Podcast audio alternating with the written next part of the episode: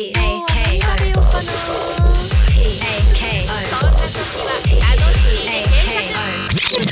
楽しい情報盛りだくさん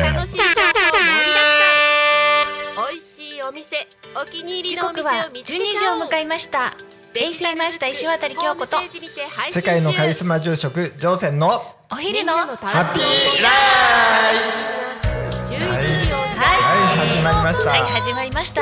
11月16日木曜日過去に感謝。未来にワクワク今を生きる。人と人とのご縁をつないでいく。番組。お昼のハッピーライフです。よろしくお願いします。よろしくお願い。しますはい、えー、11月16日。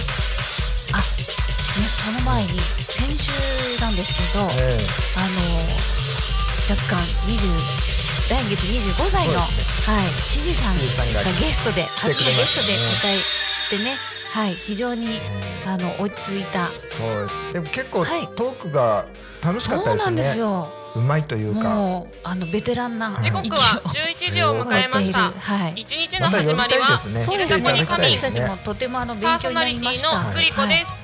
ぜひぜひまたこの番組では我こリそってアルタイム方はね。なタコ町の情報をお届けしながらそうです。さまざまなゲストをお迎えしてトークを進はい。めてさらっと言ってますしたけれども、タコミン FM るは手段はラジオ。目的は交流をテーマにボタコを中心に全国各地押す場所っていうのはほんのラジオ出演を通23センチしてたくね。さんの交流を作るラジオ局ですうん。世井戸端界なんですね。会議のような雑談からでねあのみんなの推し活を語るトーク実際に行政や社会について真面目に対談する番組など月曜日から土曜日のはい。ワンオン11時でからうん17時までさまざまなトークを展開しています。ねパーソナリティとしてラジオに出演するとパーソナリティ同士で秒新しい出会いやペ発見があるかもペペペで分かタコミンっちゃいます FM はねみんなが主役になれる人と人をつなぐラジオ局です。普通に歩いててもその流れ、はい街とか11で流れてる月9日 BGM を木曜日。聞皆様いかがお過ごしでしょうか？常にねアンテナグリコは張ってるんですね。一でしょうね。昨日の朝素晴らしいそうでですね。寝違えたらしく寝違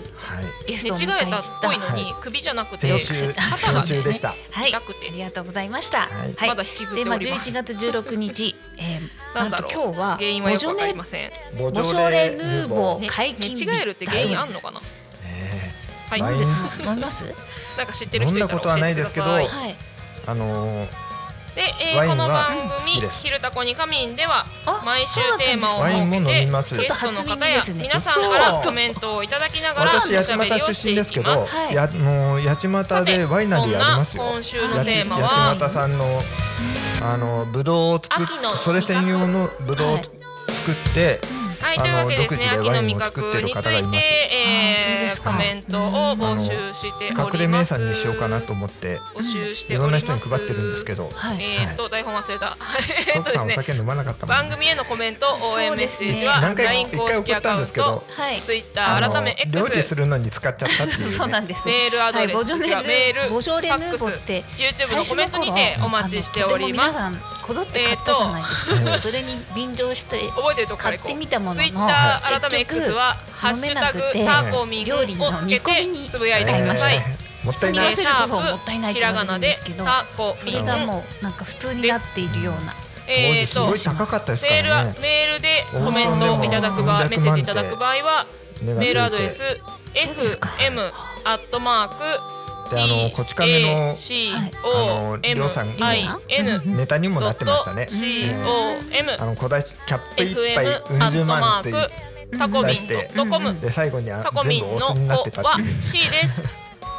なんで？えー、ここが一番問題。ファックスでメッセージいただける方はファックス番号先。ゼロ常温で保保管してて四しかも冬場だったんで、七三だあっけ？の。隣でストーブ炊いてた。ここが一番問題だよ。ええっと。ーそうしたらもう温室になるじゃないですか。手元にそうするねと炭になっちゃいますよね発酵して。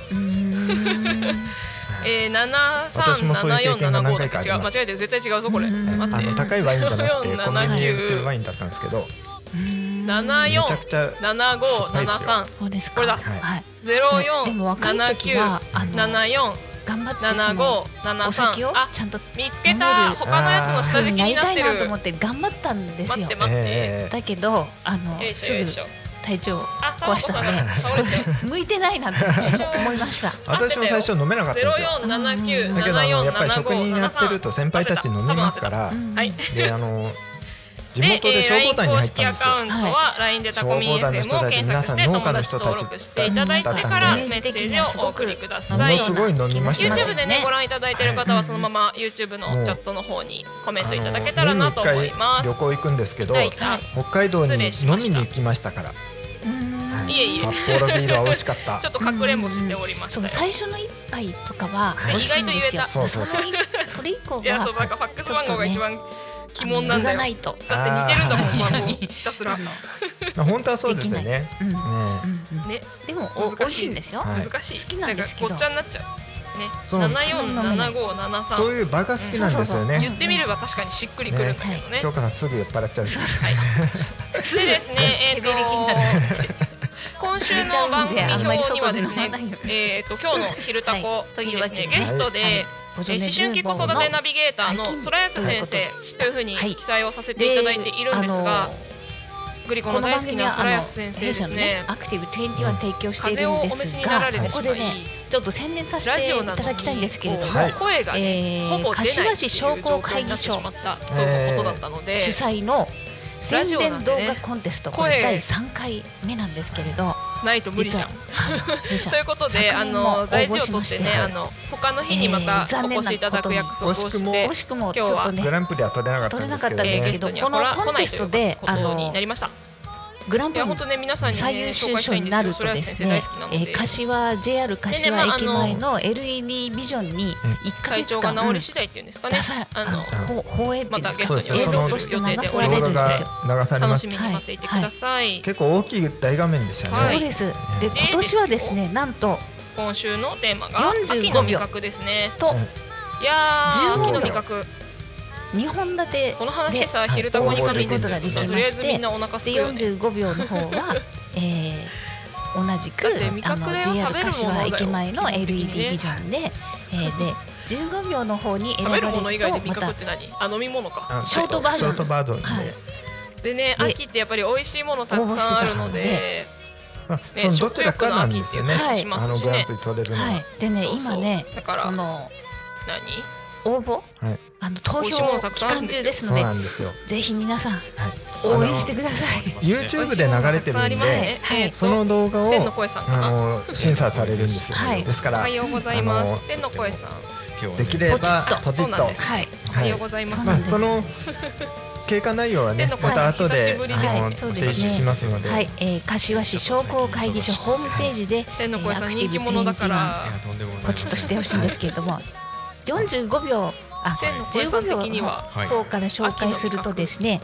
安心して食べたいなら食品鮮度キーパーミクロキラーというので、女の子のイラストが黄色いのでポンと出てますんで、あーそうですね。45秒の方が100%天然由来ね成分のあのイヤメシクリーム、はい。はい。あ栗とか。あ京子さんも載ってますから。たはい、多そうなんです。分見ればわかると思います。ぜひ。味覚ですね。この辺をちょっとポチッとです。ねできれば応援してください。フォローもしていただければ嬉しい。かなと思います。はい、えー、YouTube ですとアクティブ黄色いやつから茶色いやつまで。はい、ACTIVE 数字のあの21着色料というものがございましてはい、ぜひチャンネル登録数を。増やしたいので、で他にも動画流してますけども、はい。あのやつもあれできればば、そのねコンあコンクールの動画をポチポチっとやっていただきたいなと思います。はい。やつもあれば。商工会議所のね、はい。柏市商工会議所で、なのんかね、ホームページ。そうそう。へポチッとお願いいたしま。す。はい。なぜ柏市なんだということなんですけれども、こちらの、えー、ミクロキラー、この目の前にあるミクロキラーとこの隣の、あの、えー、エアメシクリーンという商品はまいもも結構柏市で、えー製造しているものですから、はいそういった流れで柏市商工会議所様の方からお声かけいただきまして、はい。この昨年に引き続き。応募させていただきましたので、ぜ今ひ皆さん年は絶対グランプリ取りたいので、はい、ので応援してよろしくください。お願いします。はいなんか選挙みたいになってきました ね。はい。はい。バイトをしていたことがよろしくお願いします。はい。いろいろとご案内でした。はい。さつまいものということで切り口といえーまあうんですか11月の半ばなんですけれども、甘いやつえインフルエンザがここのところまたそうそうですね。夏場流から流行してます。いやそういうのやると行ってましたうん。ねちょっとおかしいですよおかしまあそうですね、まあ、いろんな影響があるかと思うんですけれども、はい気候変動と一緒に体が皆さん追いついていかないでもいいですね。八百屋さんだとに陥っている方もいらっしゃるんではないでしょうか。うんはい、であのお子さん特にお子様のその薬インフルエンザの薬が不足しているということなのでやはり日頃のねあの健康健康面において。激安マーケット的もなうけ自分の体を管理しないとスーパーだといけないですからそうですよね。でもやっぱこの寒暖差がまだまだきついですよ。売りって何？はい2円って何？ちょっと待って。来る時にもうそう夏じゃねえかって思うぐらい暑くてねクーラーかけて走ってきましたからね。そうなんです。よ11 200円近く。でしょ？うん200円半袖で。超えてるやつとかもあるよね。ね。そうそうそうそう考えるとなんか私も仕事上結構動くんで時代が変わったあな半袖です。ね物価高世の中がをもうねそう。叫ばれておりますから。ねうんまだまだ日焼けしますねきっとね。そうですね。うん、皆さんねどうやって日頃体調管理整えてるんでしょうかね。まあ気持ちの持ちようも大事ですけど、えままあねおあ金の価値自体も変わってるのかなって感じがしますよしっかりね食べてそうですね。運動して円安円安だと笑顔でいることでしょうかね。もうストレスをためないことですね。そうですね。思っておりますが。でもやっぱり秋の味覚は美味しいですから。食べちゃうんですよね。食べちゃいますよね。モンブラン俺が真面目な話しないみ たいにえ？ーさつまいもとかね焼き芋だとか。はい。あとあそうそう。で今ねうん。なんだ？秋の味覚ランキング。うん。おランキング。そう。的なものを発見しました。ねう。うんうん1349いろいろ人が選ぶ秋の味覚人気ランキング。トップ17というトップ17結構あるな。はい。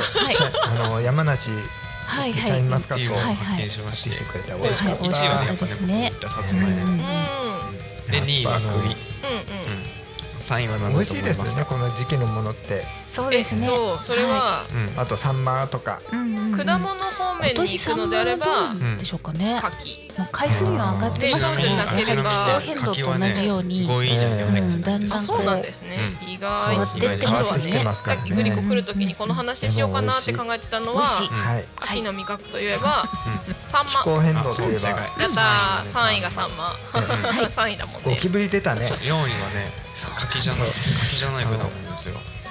京子さん。思います？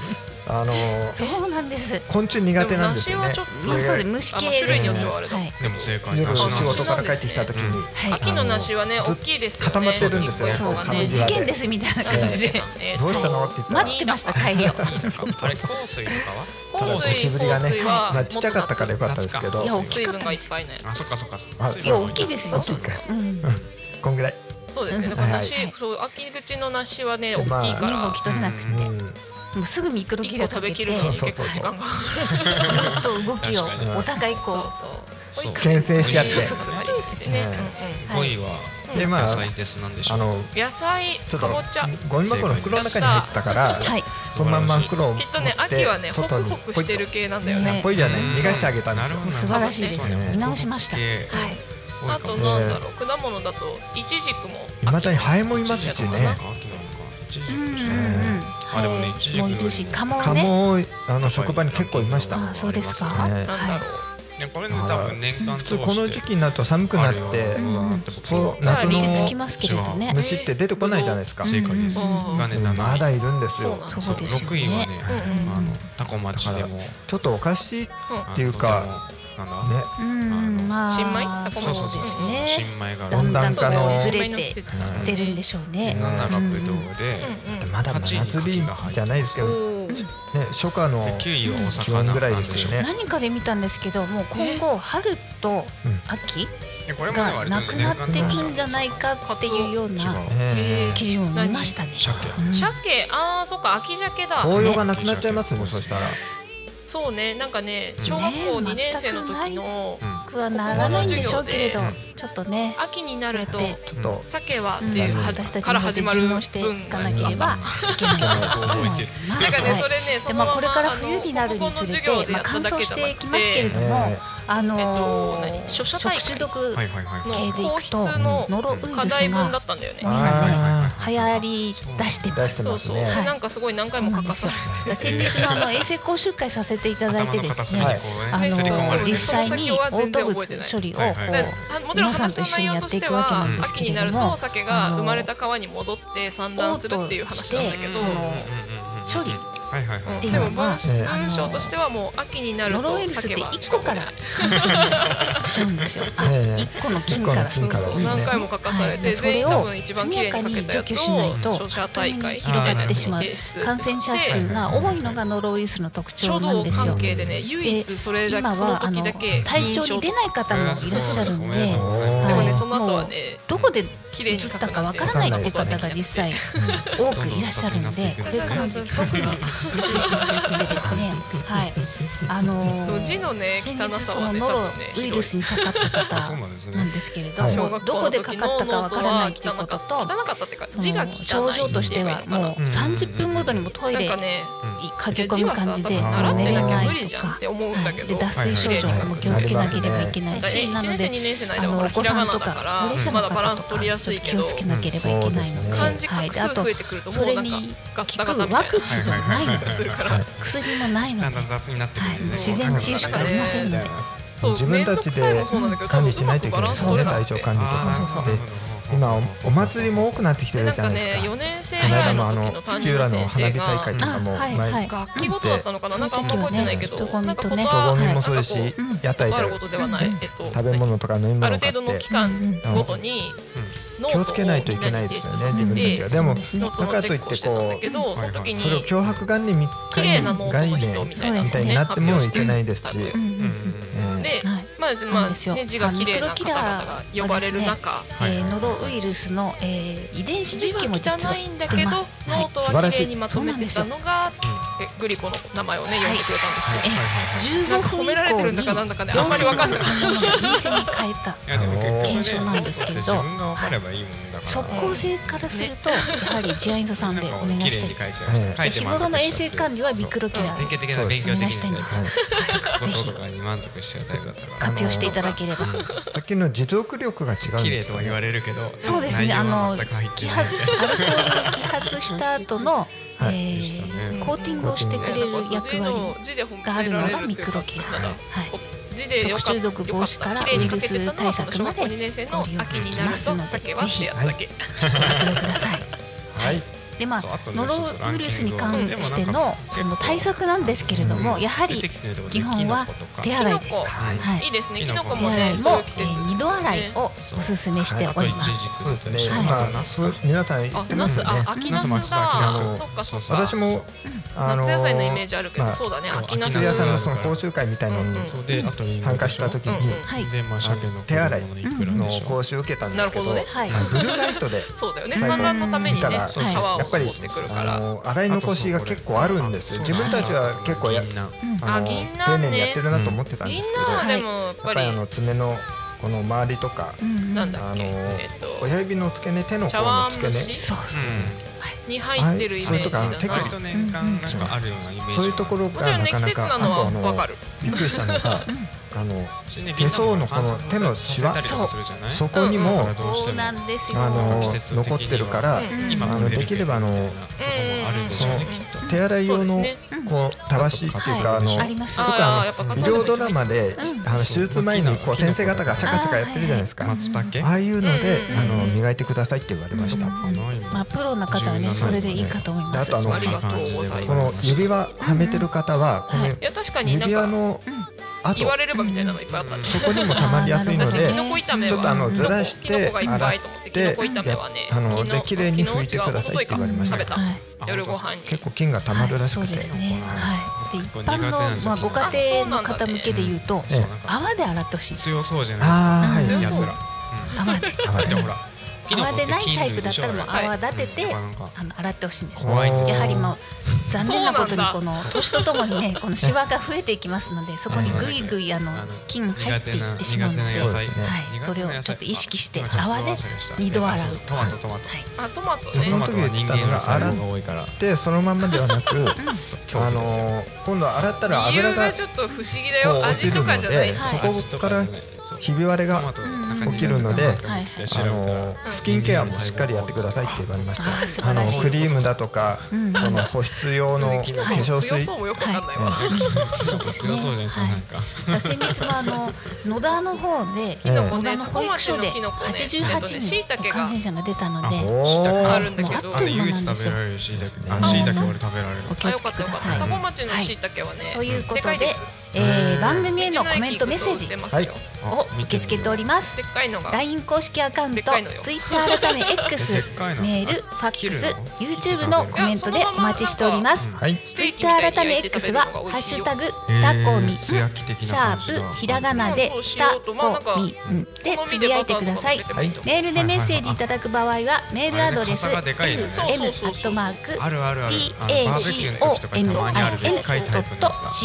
fm アット fm アットマークタコミンドットコムタコミンの項はあれそれだとなんだよね。です。はい。ファックスでのメッセージはファックス番号ゼロ四七九七四七五七三ゼロ四七九グリコ最近道の駅行ってないから今もあるかわかんないちょっとそれこそね季節 LINE 物だ公式アカウントはあで LINE もでタコミン FM を検索うん。して友達登録。そう思いますよ LINE のメッセージにてお送りください。たくさんのメッセージお待ちしてます。でね、はい。そうそう。C 完璧でしたね。完璧でしたね。ありがとうございます。お知らせとかもエコー聞かせていただいてそうです素晴嬉しいです。らしいです。はい。コーナーに行こうかな。はいね楽しんでやってます。はい、では気分秋の味覚についてはま上げ上げた番組の後もう上げ上げって言わないですよね多分。お話ししたいと思いますよ。で私らの時代はやっぱり上げ上げとかそっかそっか。いつもね今なんて言うんですかね11時25分頃になってかそれもら受け付けてます。受け付けてますやっていくと 教えてくださいつもねないっていうね状態になるのはいで、あちょっと早いですが、ごめんなさいそのノロウイルスに関してなんですけれども、えはいーそのと、菌保菌者はどうしようかな。1。ヶ月ぐらいまで持ってるそうなんです。よおうんおちょっと意識して先にお知らせから読んじゃおうかな。掃除？はい。はいあとインフルエンザも流行ってますからね。そうですね。うがいもちゃんとしっかりしてうんくんなうん。うがい手洗いもうあとはもう一枚の絵が私とあなたをつなぎます。やっぱりあとはしちゃうとね。えっと、つなぐかけるまあつなぐ点手洗いう。がいとあとやっぱりマスクもしないといけないですつなぐかけるつなぐ点でねいいのかな。そうですね。人点混みのところに行ったりとかすあのちょっるととふうん。だから皆さんこの不安ですが。コロナウイルスは意識するかと思うんですけれども、こういったでタコ町の福祉事業所の利用者やさまざまな環境の中で描かれた絵が思い出してい4ただければ。人の作家の手により洋服やラグ意識して。テディベアやオブジェに生まれ変わりました、ということになります。えー期間がですね、11月12日日曜日から11月来週30日の木曜日まで、えー今週の日曜日から23始日まりますね。勤労会場感謝のが日生き生き健康サロン、はいタコワ木曜日ーカチートなの内での特設ギャラリータコ祝日なんでですよ。行われます。木。曜日なのでって言い方おかしいで。すね。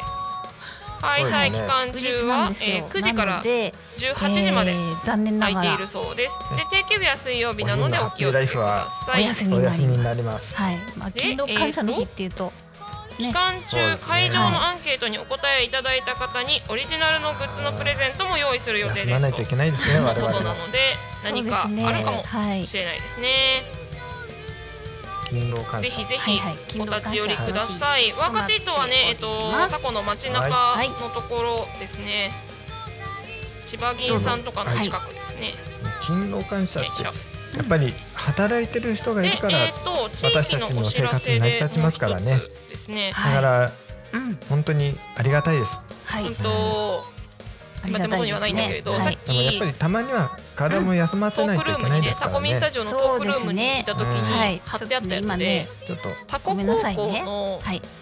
えっとななんだっけ二十三日っていろいろなんか文化祭みたいなやつだと思ってるえーお伝えしたいことかがあるんですけれども詳細かな？わかんないけど。はい。はい。えっとねコミプラえでーこのね今週あるみたい。えー1948年。昭和23年。に交付された祝日法で制定されたそうなんですけれども、まあ、勤労を尊び生産を祝い国民が互いに感謝し合うことを意味した勤労感謝の日。だそうなんです。はい、で日本では古くから神々に五穀の収穫を祝う風習まあそうですよね。あのねここのタコもお米が。えっと11月11日土曜日ですね。今週の土曜日この日は戦前において宮中の催しの一つに新滑祭新庄祭の日であったんですけれども、まあ、天皇が新しく収穫された、まあ、新しいその穀物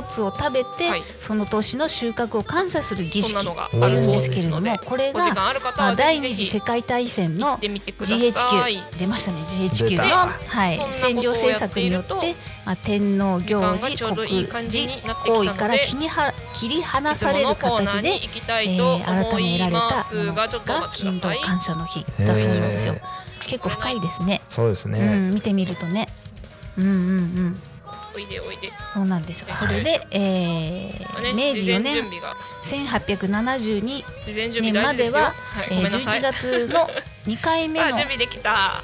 うの日に行われていたということなんですけれどもなんかまあ都合が悪いということで、まあ、23日多古町の気象情報定着したようです。はい、明治7年からこう定着固定されたそうなんですね。11月9日、はい、11時20分、うん、25分現在の結構なんか町の天気予報です。休日、記念日とかってやっぱり晴れ国の政策で変わってきますよね。最高気温21度、最低気温10度。降水確率20%、ね、この他にも23 11月23っていう日は外食の日。穏やかな空、はい、1日の寒暖差に注意。今日は日差しが届きやすく穏やかな天気明日は雨が降りその後もすっきりしないため日差しの有効活用をしてください。一日の寒暖差に注意が必要。です虫刺されかゆみ肩こり腰痛に優れた効果を発揮する金柑一応医薬品。おいいです。あといい夫婦の日ってのもありますね。ごめんなさいね。えっ、と上先生いいですか？はいどうぞ。はい、えー、この金金なんで金柑の日っていうかというと勤労感謝の日はい。勤労感謝の日を略すと金勤労の金とえー、11月9日感謝の間で金柑現在の情報ですね。で金柑を通じて働いている人たちの勤労への感謝の日を表しねぎらうことが目的とされて11月23日に金柑の日に名付けたそうです。情報としては、えー、と近くでですね大英インターそういうダジャレみたいなのも好きですよね。車線の規制が入っているそうです。私好きですよ。渋滞情報は。結構そうそうそう。はい。ございません。あとはねぎらいの日。はい。はい。深谷市が制定した深谷ネギにちなんで。11月23日のねぎらいの日。ネギと。あのローのねぎらいの？高松は平和です。しかもね渋滞情報がねいつもより全然ないよ。どうして？好きですよ私これ。わかりました。わかります。はいということです。はい、えー、そろそろですね、えー、この番組の終わりの時間が近づいてきましたが、女性さん、なんかいいですか？はい、はい、はい、えー、この番組はリスラジ以外にも YouTube とポッドキャスト、アップル、渋滞じゃないですもんね。信号待ちとかね。うん、そうそうそう。 Spotify。 Amazon Music、スタンド FM にて、にいるとね、配信で楽しむことができます。ちょっと混んでるかもみたいなぐらいだけど、他のとこ行くと お願いしますよ、ジョーゼさん。もう世界のカリスマ住職って。ちょっとほっとしてた。はい、まあこんなねジョーセンさんにもあの、はい、ぜひぜひ、えー、あのメッセージをいただければ嬉しく思っております。はい、はいというわけで、えー、ちょっと早かった。今週も来週ねお休みになりますけれども、はい、再来週のですね、えー、11月30日木曜日にまた、えー、この時間にお会いしましょう。はい、はい、衛星マイスター石渡京子と世界のカリスマ住職乗船の、はい、お昼のハッピーライありがとうございました。ありがとうございます。水色です。ね雲もね少ないですだいぶ。そこにも。何？側？えっ、とソメイ側を見ると雲はない。です。でえっ、と道の駅側の方を見ると下の方にちょっとだけ雲があるかなっていうぐらいですね。で、えー、タコミン FM じゃない間違えたタコんあ間違ってはない？タコミンスタジオの前を通る道路の状況としてはまあスムーズというかあまり通ってません なんかちょうど音がしなくなっちゃった。さっきまでねしてたかな。あ今なんかさっそうと過ぎ去った子がいましたね。はいそんな感じでございます。でえーと、時刻がまもなく11時30分になりますので、えー、木曜日はですねタコ学に仮眠のコーナーがございます。木曜日はタコ高校の担当ですね、えー、事前に収録に来ていただいているものがあると思いますのでそちらを皆さんに聞いていただきたいと思います。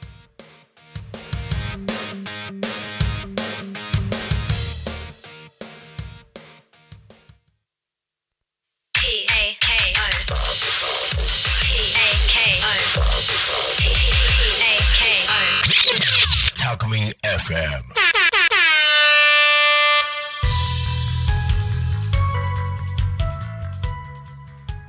昼タコに神をお聞きの皆様タコ学に神のお時間がやってまいりました。案内役の鳴滝慎吾なるちゃんでございます。このコーナーはタコ町の学校と学生たちの活動を紹介するコーナータコ学に神でございます。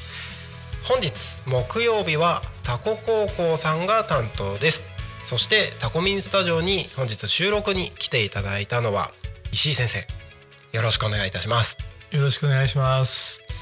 えーといつもは生徒さんたちがわらわらとここに集まって収録しに来てるわけですけれども今日は石井先生一人ということで。はい。はい。えっ、と今なんか結構皆さんバタバタしてるみたいね。そうなんですよ。あのー実は私はあのーこの閣僚祭というふうにあの銘打ってますが、タオ高校の文化祭閣僚祭というんですが、はい。えー何の関わりもないただの2学年主任なんですが、はい。いろんな先生方にお声掛けして、はい。えーちょっとタコミン FM 行ってくれない？って言ったらみんな忙しくて、それぞれクラスの方の出し物とか、はい。あるいは文化部の方の、はい。えーいろいろなあの発表の準備があって、えー文化祭の実行委員会の先生はもう今でもまだまだバタバタバタバタ仕事をしていると思いますので、えあの暇な私が今な。お邪魔しております。そうなんですね。ありがとうございます、お越しいただいて。えっ、と文化祭がもうじゃあ今週ですか？そうですね、うんあの今週の金曜日がはい。校内発表ということで、生徒たちだけでえーまずはあ発表して、うまくいかなかったところを修正して土曜日にうん多くの方々をお迎えしようかということで、えー11日土曜日はい。9時半からうんうん。2時までの予定で一般公開を予定してます。おーそうなんですね、はい。文化祭とかその学校のイベントってうんと多分ここ数年コロナでやってなかった流れが多かったのかなと思ううん思うんですけど今年、まあ、夏祭りとかも結構復活してきた中で文化祭も普通に開催する学校も多いのかなと思うんですけどタコ高校さんも久しぶりの文化祭ですか？そうですね。あの昨年は、はい。あ一般公開を行ったんですが、あ生徒の保護者の方と、はい。それからあ地域の中学3年生のみを対象ということで、はい。えー少しあの広げたんですがその前の年は一般公開がなくて、ということであの生徒たちも本当にあの文化祭そのものが中心になっていたっていう時期もありましたので、はい。ここのところでやっぱり今になってコロナの影響って出てきちゃってますね。なるほど。結構じゃあ何やっていいか分かんないみたいな感じですか？うん。かっこよく言っちゃうと伝統の分断ですかね。おお伝統の分断。あの生徒たちって先輩たちがやってることを一生懸命見て、ああんな風にやればいいこんな風にやればいいっていう形ではい。1年生の時には右も左も分からなくってうん何かやってみる、うんうんうん。2年生は去年の失敗を生かして先輩たちすごかったから先輩たちに見習って、3年生で集大成みたいな形でやっていくのがどの高校さんも普通なんですがそれがこのコロナ禍で3年間完全にこう分断されてしまってなるほど。どんな学校さんでも今苦しいんじゃないかなと思ってます。ですね、うん。あああそうか。コロナのそういう側面もあったんですね、うん、でもその中でも多古高校さんって結構しっかり活動してる部活動だったりとか、うん、えー、団体が結構あるような印象があるんですけど。そうですね、はい、あのー、この前あのこちらの方、うん、タコミンでお世話になった家政部も、いるんですが、はい、あの本校は文化部としては、はい、あの吹奏楽部、一生懸命活動してます、うん、あのご存知の方多いと思うんですがあのボリビアの、うん、方たちと、一緒に今度いきいきフェスタなんかもそれで発表したりとかいろんなところであの活動している吹奏楽部は、今も出てくる時も一生懸命演奏を合わせてましたので、うんはい、きっといい演奏を聴かせてくれると思います。楽しみですね、えー、あと家政部の方なんですが、はい、今年はえー、いつものケーキ作りのような形で、うんうんうん、えー、カップケーキを作るなんて言ってました。でさっきあの出てくる時には、はい、あの家庭科室からいい匂いがしてました。でえー、でちょっとあの覗いたら、はい、えこれやるの？って聞いたらやりますっていうのが、はい、もつ煮だそうです。もつ煮？はい。えー、ちょっと食べたいな。ちょっとねお酒のあるといいんですけど、ね、そうですよね。文化祭ダメですから。ダメですよね。えー、なので、えー、ちょっと私も楽しみにしてはいるんですが、いいすね、あのいい匂いがしてました。今あの試作で一生懸命作ってます。あとは、はい、えー日頃一生懸命頑張ってる書道部、はい、それから美術部は日頃の成果を発表していただくということで、展示発表があると思います、まあ、手前味噌になりますけどもうちはあの生物部なんですがあの例のコオロギなんですけどもあ,、えあのあれから、あの小さいコオロギがいっぱいこう孵化して、でそういうのも含めてちょっとパネル展示だけでもしようかなただあの外に出してしまうと、万が一あの逃げられてしまったり。そうです、ね、あるいは死んでしまったりすると困るので、実物見ていただくことはちょっと難しいかなとは思うんですが、パネルであの発表させていただきたいなというふうに思ってます。なるほどなるほど。なんか高高校さんってこの文化系の部活動がかなり活発な。イメージありますね。そうですね。うん、あの今もあの書道部美術部私が出てくる時にはまだ高校と電気がついて、ね、頑張ってやっているようです。はい。じゃあ文化祭はもう今だ今や見せどころみたいな。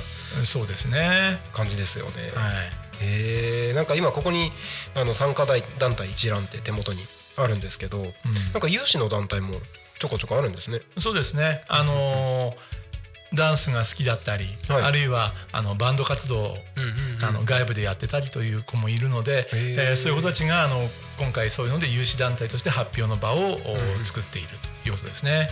はい、見どころがたくさんありますねそうなると。そうですね。あれですかここの日は、はい、えーと、11日土曜日ですね、はい、9時半から14時の中で、なんか細かいタイムテーブルとかもあったりするんですか？えあの細かいところですは、はい、えー、そうですね。細かいところだとお体育館の方で、はい、えー、3年生によるダンスが11時から、はい、それからあ有志団体の発表が11時30分から12時30分、お昼を挟んで吹奏楽部がいよいよ登場するのが1時ということで、えー、1時から。2時までの最後のフィナーレを飾ってくれるのが吹奏楽部という話になると思います。なるほど、はい、えー、なんか僕文化祭にまあ最近コロナがあったのもあると思うんですけど文化祭全然行ってないのでちょっと今週の土曜日ですね。もうこれがこの収録が放送されるのが木曜日なのであさってになりますね。はい。あさって足を運んでみようかなと思います。ぜひよろしくお願いします、はい、あのうちはあと一つの売りが、はい、あの演芸家。演芸家、ね、演芸家。演芸家の発表というのは、まあ、発表というよりも、はい、とにかくあの日々あの農場の先生方生徒たち一生懸命育てた野菜それから今花ですね、はいえー、この季節だとシクラメンがとっても綺麗に咲いてます、えー、シクラメンの鉢売りの鉢の販売。そういったこともできるのかなというふうには思っています。はいまあ、園芸学部はあの園芸家は本当に普段から一生懸命、うん、あの世話をしてますので、それからいろんなところであの外部にも発表してますので、えー、そういった意味ではあの発表し慣れてる部分はあると思います。なるほど。あのこちらの方でもあのスムージーの,、あの話とかしていただきましたけども、はい、えあの生徒たちが今度はあのお花とか、今の時期だと何になるんですかね作物はね。お芋になるのかな。お芋まあちょうど掘ってるとこですか？うんなんでしょうかね。ちょっと私農場の方には顔出すことがないのでわからないんですがまあそういったあの農作物についても実は昔はタコ高校の場合には、はい、あの閣僚祭っていう名前ではあっても、はい、一般には我々農業祭農業祭って呼んでたんですよ。そうなんですね、はい、ですからもう当時の生産流通化農業化っていうのがもう本当にメインでやってたので、はい、そういう面ではその名残がきちんとあって、はい、あの園芸家の先生方生徒たち一生懸命あの文化祭に向けて、えー、いろんな発表をしてくれてるというふうに思います。なるほど、はい、あそれもあってこの時期なんですね。そうなんです。文化祭って10月の頭とかのそうですね。そんなイメージ。9月とか。まあ、6月にやってる学校さんもあるけれどもあの多古高校の場合には収穫祭っていうようなイメージもあってこの時期になってると思います。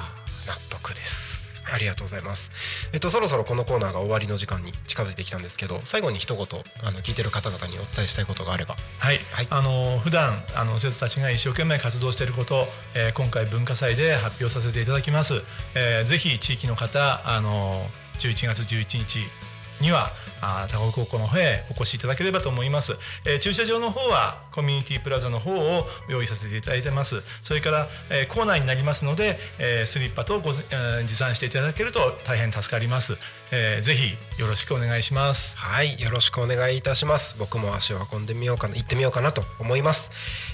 はい。ということで、えー、本日はタコ高校石井先生にお越しいただきました。ありがとうございます。ありがとうございました。また来週このコーナーでお会いしましょう。お相手はタコミ FM なるたきしんごとタコ高校の石井でした。ありがとうございました。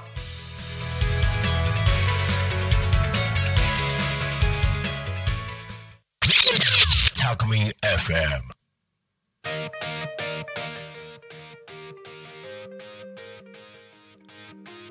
ははい時刻は11時40分を回りましてはい、えー、皆さんにはタコ学に仮眠を聞いていただきました。えーとごめんなさいね。グリコさっきコーナーに入る前にお知らせでポスターを見せながらねお伝えしたんですよ。でねちょうどタコ高校の担当の日なのでタコ学に仮眠の中でも閣僚祭のお話があったんですがそうそう。グリコポスターちゃんと見てなかった。タココミュニティプラザって書いてあるのは駐車場でした。だから、えーと、文化祭なのでこう場所自体は高校ですね、えー、コミュニティプラザにお車止めて高校タコ高校まで歩いていただく感じですね。で高校の中でやるのでスリッパをご持参くださいっていうことだったんですね。大変失礼いたしました。ででも今ホースん？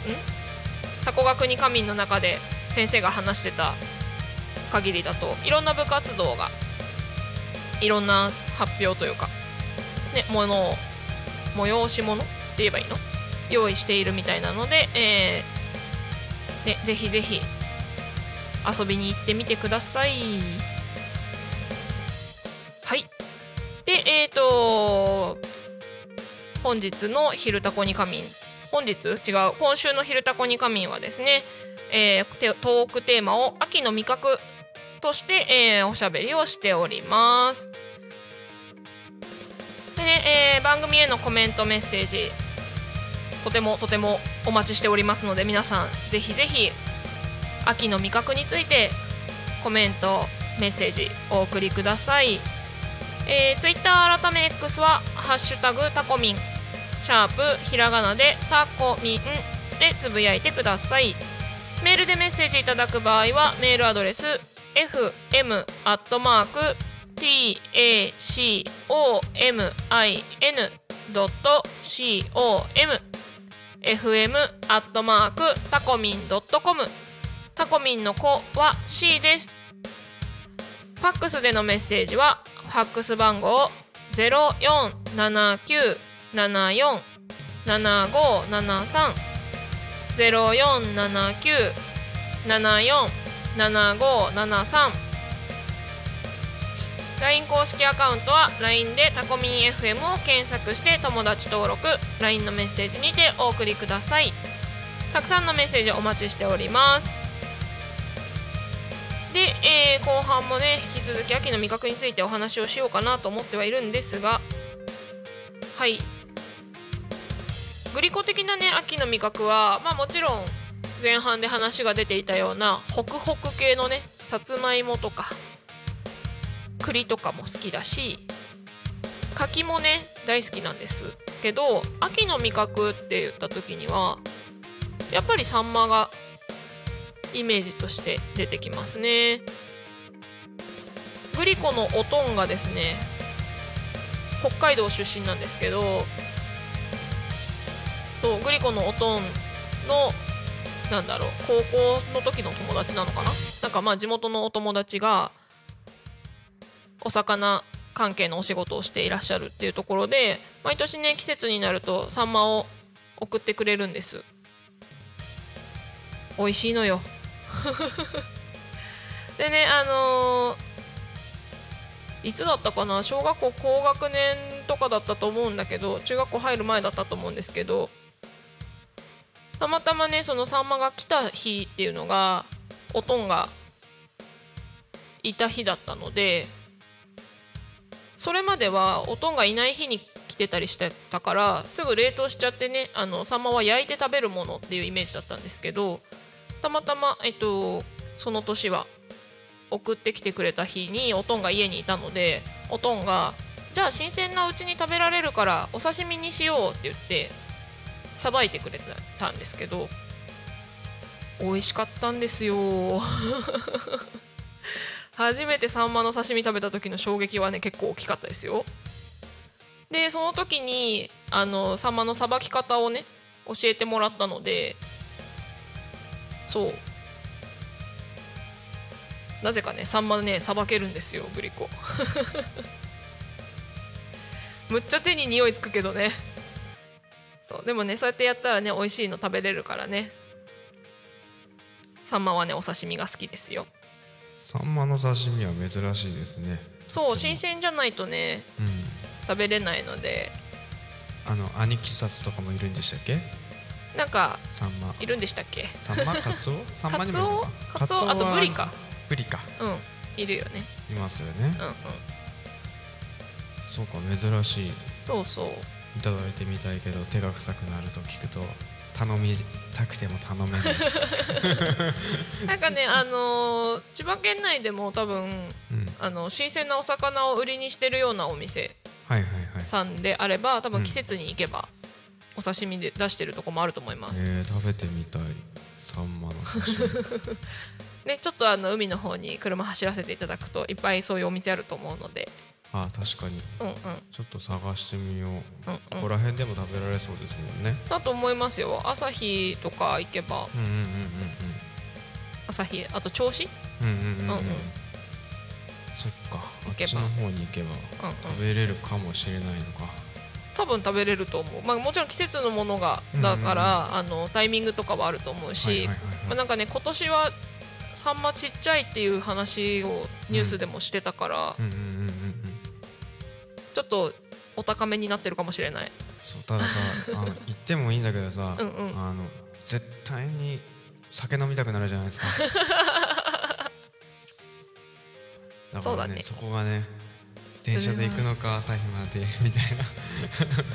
じゃあまあ、うん、宿を確保するしかないかな。宿確保するしかないですよね、うんうん、なんかね、うん、あでも結局そこに至るまでに車使わなきゃいけないっていうところはあるかもしれないけど、うん、コンテナ？コンテナ？コンテナ？って言えばいい？コン,、うん、コンテナのホテルみたいのあるんだよ。どこに？朝日に。へえー、コンテナホテル。朝日。朝日コンテナホテル。検索してる。コンテナ、まあ、快適かどうかは知らんけど。うんうんうんうん。そうそう。ホテルはねあるよ。あ本当だコンテナホテルこれ。うん。へえなんか意外とあちこちにあるんだよ、ね、おしゃれ。そうそうそう。えお高いお高い？お高い。安くはなかった気がする。コンテナなのに？わかんない。ちょっとあのホテルの相場もよくわからないのであれですが、はいはいはいはいどうなんでしょうね。コンテナあでもまあまあ普通ぐらい普通なのかな、うん、うん、うん、決してお安くはなかったと思う。お安くはないけど、うん、でもまあ普通普通な、うんうん、あのビジネスホテル的な値段ですね。うんうん、そうですよね多分ね。うんうん。そうそうでも朝日にはねあるのよあるのよそれ。でもコンテナだからこれあれでしょ？あのシャワーとか別別棟みたいな感じなんですよねきっと。知らない そう考えるとなんか普通にねあのそういうのがセパレートされてあセパレートされているホテルの方がいいですよね。うんうんうんうん。まあ、あとはね全然あの旅館みたいなのもあると思うし、うんうんうんうん、そういうところの方がお料理はおいん？美味しいのが近くにあったりするかもしれない。銚子まで行っちゃうとねもうね、うん、完全に泊まって美味しいお酒と美味しい海鮮食べてみたいな感じだよね。俺今今間違った。俺セパレートされてるって言った。セパレートだったら分かれてるぐらからそのままやんと思って。頭が回ってない。おはよう。おはよう。セパレートされてないって言いことしたらセパレートされてるって言ってたなと思って すごいね。頭働いてなくてもちゃんと、そうそうなんか気になる気になる気づいちゃうのね。気づいちゃうんですよ。そう。なんか右脳と左脳別々の生き物だと思ってるんで。ちょっと難しい。やっぱね天の声さんだからね。やっぱちょっとね時空が違うんでしょうねきっとね。違うん。ちょっと戻ったりできちゃうんですね、はい、戻ってあれなんか違くねってなったんですね。修正したいです。秋の味覚ね。でもまあ焼き芋とか、うん、あ。焼き芋ね。ヤックスで、うんうん、ヤックスだと焼き芋あるか。ありますね。ヤックスの焼き芋は多分年中あるんじゃないかな、あそうか年中 でもまあ中に入ってるのはね旬,、旬の品種とかかもしれないしね。そうですねそうですね。あとなんだろうな何が何が美味しいんだろう。秋の味覚の料理。料理か。料理だとやっぱりね、うん、栗ご飯さつまいもご飯みたいなイメージが出てくるけどご飯に合うのか新米にそれをね入れて炊き込むって一番美味しいね。ね味覚を楽しむには。あでも刺身もねご飯と一緒に食っても美味しいしね。そうそうそう丼とかにして、うんうん、あと何かあるかな、ね、あとねこう、うん、割とこう意見が割れるかなって思うのが、うん、柿ね。柿、フルーツの柿が、あのシャクシャクしてる状態が好好きかちょっと熟れてきて。シャシャクシャクシャクシャクシャク。シャクしてる。サクサク？サクサクじゃないよ。だからあのシャキシャキ？シャキシャキ。シャクシャク。シャクシャク？シャクシャクって俺 初めてなんかちょっと固めのさ歯ごたえあるタイプの柿と売れてきてちょっとぐにゃってしてるというかにゅるっとしてるっていうかさ、うんうんうんうん、ありますね、うん、じゅるっとしてるっていうかさ、はいはい、はい、ああいうのが好きっていう人とね確かに。分かれますよね。分かれますね、うんうん、そこに関しては。ね甘さはね確かに熟れてる方が甘みますから、はいはいはい。甘いなって思うんだけど、うん、あのねちょっとぐちゃっとした感じのね食感がねグリコあんま好きじゃなくて。はいはいはい。あ僕もうん、うん、シャクシャク？シャキシャキ？そうそう、うん、してる方が そうなのよ。あとなんだ？さつまいも料理。さつまいもはもうなんかスイートポテトのイメージよね。ね。スイートポテトとかいいですよね、うんうん、なんか珍しいのないかな。珍しいの、うん、あこれうまそうみたいなのがあったらなんか。なんだろうね。でもさつまいももお芋だからきっとポテトフライとかみたいにしても美味しいだろうね、あそっかそっかそうですよね。うんうんやったことないけどね。あとかぼちゃか。かぼちゃ。かぼちゃ。かぼちゃもいろいろだよね。かぼちゃはでもグリコの実家的にはかぼちゃは煮物だな、うん、あ煮物か。俺この間そうだ。思い出したかぼちゃで。あのそう。あのかぼちゃの天ぷらってあるでしょ？あああれスシローのかぼ天がすごく美味しいんですよ。そうなんですね なんだってほら寿司屋でまあ寿司屋刺身とかさ、うんうん、まあほら和食とかの午前とかでも確かに刺身と天ぷらとか一緒になってることはあると思うんだけど。確かに、うん、なんだけど俺スシローってほら寿司のイメージしかなかったから、うんうん、そう。でまあほらいろいろあるじゃん今ラーメンだったりとかそういうのもあったりとか、ね、デザートもあったりとか、ねうんうん、でそう。まさかカボ天がこんなに美味しいと思ってなくて そうなんですね。カボテンね。そっか。確かにでもスシローとかそういうあのね回転寿司でいろんなサイドメニュー美味しいよみたいな話は聞くけれど。そう。カボテンがね本当スシローのカボテン意外でした。そうなんだ、うん、めちゃくちゃ美味しかったのでぜひご賞味あれ。行った時には。でもねなんかねついねやっぱ回転寿司ってさ、うん、行くってなった時点でさ、もうさ、お寿司なのよ気分は。そうそうそう。気分がだから僕もそうだったの。そう。だまさかさ、うん、そう。天ぷらがそう美味しいと思ってもいなかったから最近の発見。そうなんだね。でも旬というかさ、うんうん、いつでもこれ多分食べられるから。そう限定メニューじゃないはずだから。まあねでもやっぱり、うん、ほら季節のね素材の方が美味しいからね。そうそうそうそう、う。んうん、とてもいいかなって思ったりなんかもしてますが。そうですよね、ええはいありがとうございます、はい、もうね天ぷらねそうだね。それでいくとさつまいもも天ぷらはあるよね。そうそうあとしいたけもできるしね、うんうんうん、意外と秋の味覚ってそう油とかと合うのかもね相性的には。ああそう考えると。そうかもしれない、うん、うんうん。松茸も天ぷらにできるでしょ？ああで鮭とかもできるじゃない？そうだよね。そうだね、うん、美味しいね。そう。って考えると意外と揚げ物と相性のいい、うんうん、秋の味覚。発見かもしれない。発見かもしれないですね。よししまったとか言って。そしてねあの前半でね、うん、今週のテーマを発表した時点で「昼タコに仮眠」でこのテーマやると絶対お腹すくよねってあ確かに言ったんですけどまあ、まんまとお腹が空いたよ。そうお腹空いた。あしかも今ね見つけちゃった牡蠣だよ牡蠣。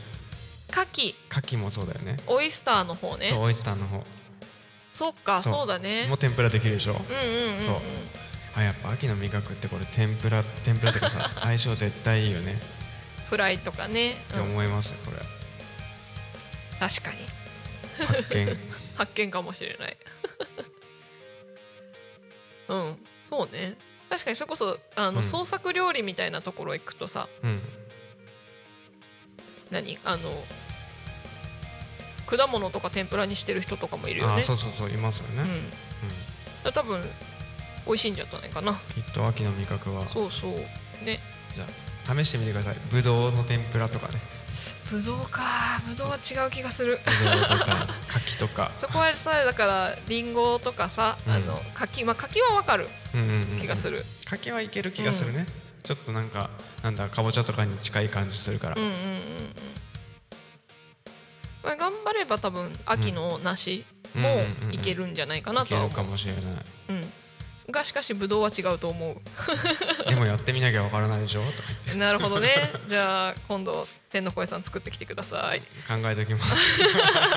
無責任に言ってみただけだはい。そんな感じでですねあの天の声さんともしかしてっていう発見をしたところで時刻は11時56分を過ぎているので、えー、エンディングに入っていきたいと思います。タコミン FM は月曜から土曜の11時から17時までリスラジにてリアルタイム放送しております。放送した番組はすべて YouTube と各種ポッドキャスト Apple、Spotify、Amazon Music、スタンド FM にて聞き逃し配信で楽しむことができます。本日の放送予定番組はこの後12時30分から違う12時から12時30分まで衛星マイスター石渡京子と乗船のお昼のハッピーライフ。12時35分から12時45分ゆっこの秘密基地。間空きまして2時から2時10分レオパルドンの俺とまるそれから3時から3時10分フォークトラベラー。3時45分から3時55分弱者男性ラジオ。えーとこれ最終回ですね確か。はいぜひぜひ皆さん聞いてください。その後、えー、4時から5時までゆうたこに仮眠となっております。はい、えー、以上の番組でお届けしていきますので今日も一日タコミン FM をお供に楽しんでください。ということでえー、っと終わりにしなきゃいけない時間だね。はい。はい。それでは本日の「昼タコに仮眠」はここまで。お相手はグリコでした。またお会いしましょう。またね